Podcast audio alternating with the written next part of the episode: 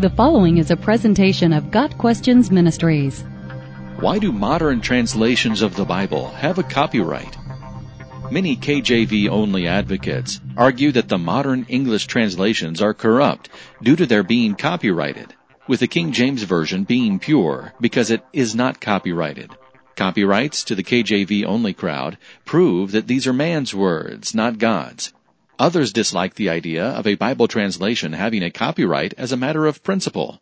The purpose of a copyright is to protect one's property and prevent the making of unwarranted copies. But the Bible should be available for unlimited use. It is the Word of God after all. So goes the argument. God would not restrict the distribution of His Word. While it could be that Bible publishers should be more lenient when enforcing their copyrights, having a Bible translation copyrighted is not wrong in and of itself. It is expensive to develop a new translation of the Bible.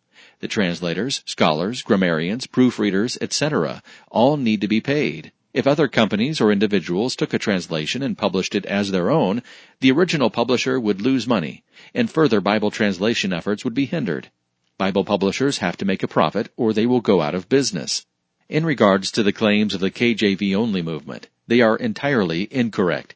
The King James Version was copyrighted when first published. In fact, to this day, the KJV is still under copyright protection in the United Kingdom.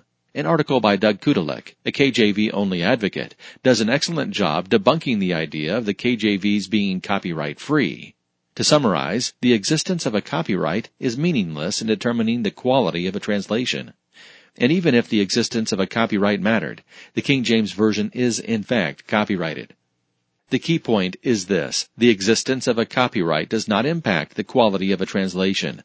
The fact that a Bible publisher is seeking to make a profit from the sale of a Bible translation does not necessarily mean the translation process was compromised.